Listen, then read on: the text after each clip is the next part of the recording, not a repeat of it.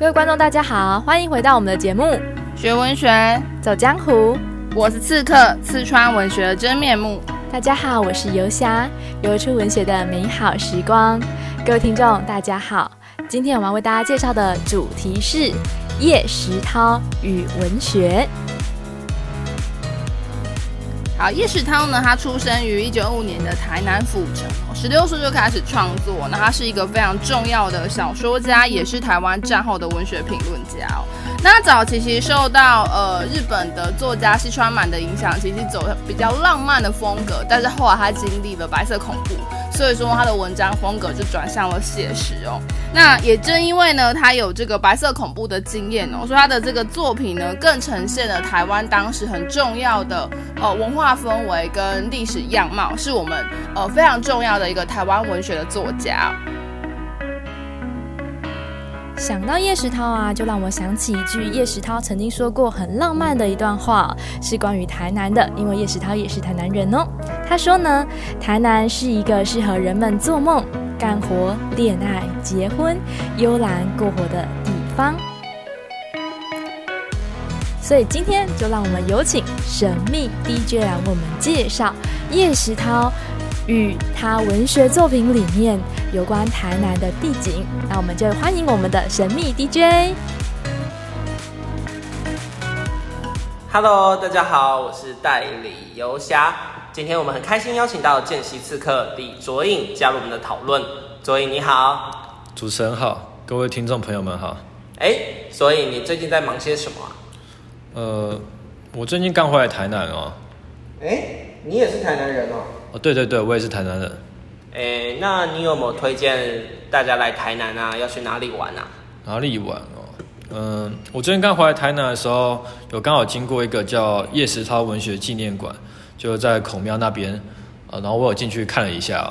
叶石涛，这个名字好熟悉哦，我好像有看过他的一些文本，但我其实没有很清楚他的生平。哎，你在他的纪念馆看到什么啊？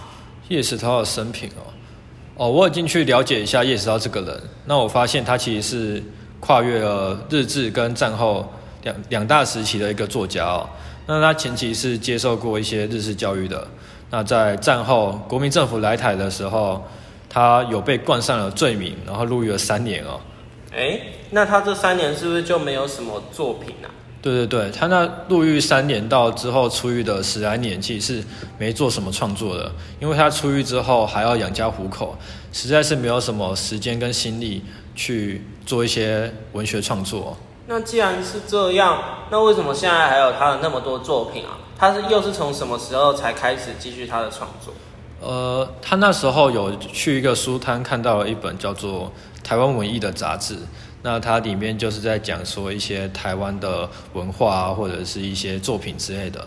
那这本杂志其实也重新点燃点燃了叶石涛对于创作的热情。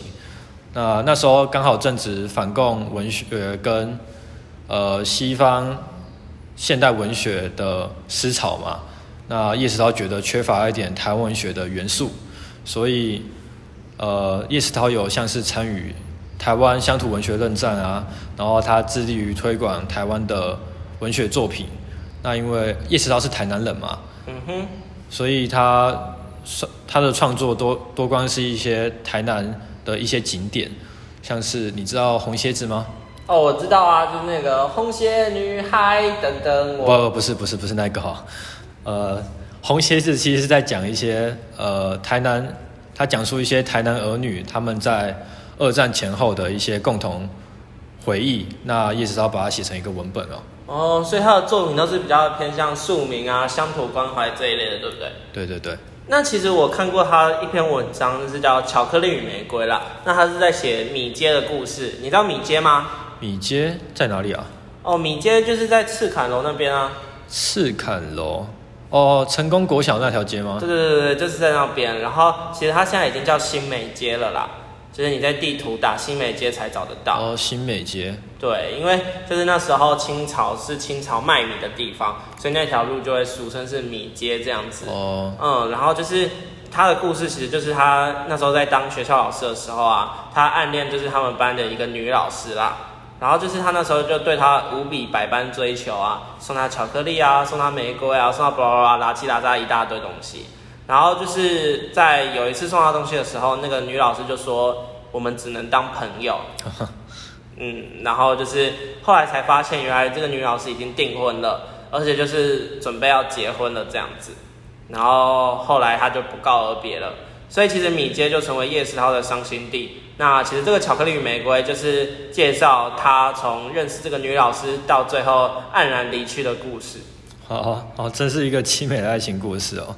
呃，米街其实我不太知道啊，但是我知道林百货，你知道林林百货吗？林百货哦，我知道啊，就是已经有百年历史，然后之前有被美军轰炸过嘛，二次世界大战的时候。对对对，就是在美术馆旁边的那个林百货。嗯、那它其实没有到百年历史啊，大概从日治建造以来到至今有也有八九十年的历史了，也算是蛮悠久了。嗯哼。那我会讲到林百货这个，是因为它刚好也跟叶石涛有一些连结，像是他做过一篇散文叫做《林百货面向日落的八角窗》。那他这里面就在讲说，他的阿嬷带他到林百货很多次啊，然后他将这段回忆呢，呃，转换成文字来书写出来。嗯，那我知道林百货其实现在很多年轻人都喜欢去，因为它其实有文创小物啊，或者是有一些历史的背景这样子。不过其实我知道另外一个年轻人最近常常去的打卡圣地是瓜牛巷。可是其实大家都以为那边只是一个拍照的景点，有很多瓜牛的造景啊，或者是有很多文创的东西。但其实更往里面走，就会看到叶石涛的故居。那你知道瓜牛巷吗？瓜牛巷，对对，瓜牛巷我知道。哎，为什么你会知道啊？它就是在永福国小那边嘛。哦，对对对对对对对。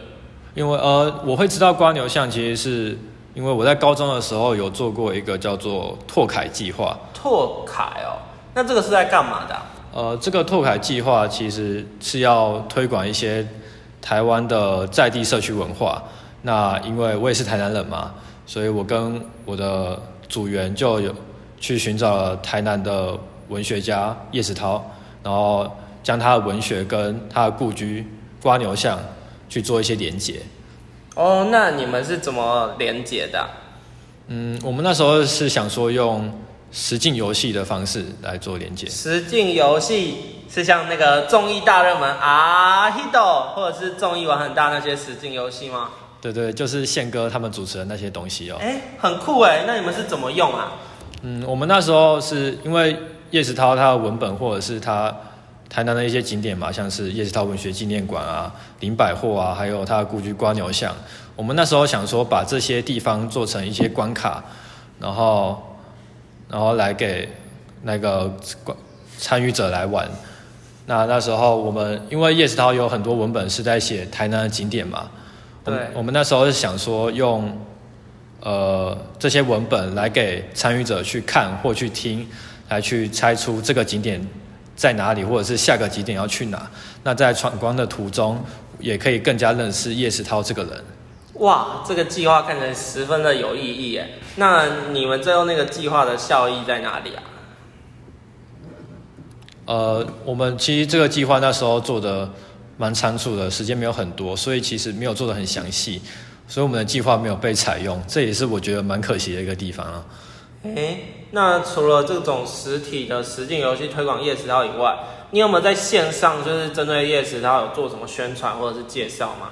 线上哦。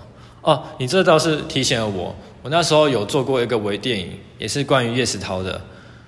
嗯，叶石涛又是叶石涛，那你们是怎么描述啊？哦，我们那时候是想说用叶石涛的一个小说叫做《往事如云》。那这个《往事如云》就是在写说叶石涛他关于呃在台南的一些居住的地方或者是一些景点，然后他去做一些描述。那我们。刚好里面也有瓜牛巷，所以我们那时候是想说，透过穿越时空的方式，来跟叶叶老来做一个连结，然后去参观一些瓜牛巷啊，或者是林百货之类的地方。那我们在影片的最后后面也也有叶老也是突然消失，那也象征着很多事情会像云一般消失而去。哦，所以就安尼无去啊，对不对？系啊，无去啊，无去啊。哎，啊，那安尼你会当把你的影片放来，互阮看卖哦。啊，一些公司或条文诶。哦，就是说你可不可以把你的影片放上来给观众朋友看，这样子让他们更了解你的作品？哦，可以啊。如果主持人跟听众朋友他们你们感兴趣的话，其实我可以之后放链接在 Podcast 下面，让你们去观赏一下。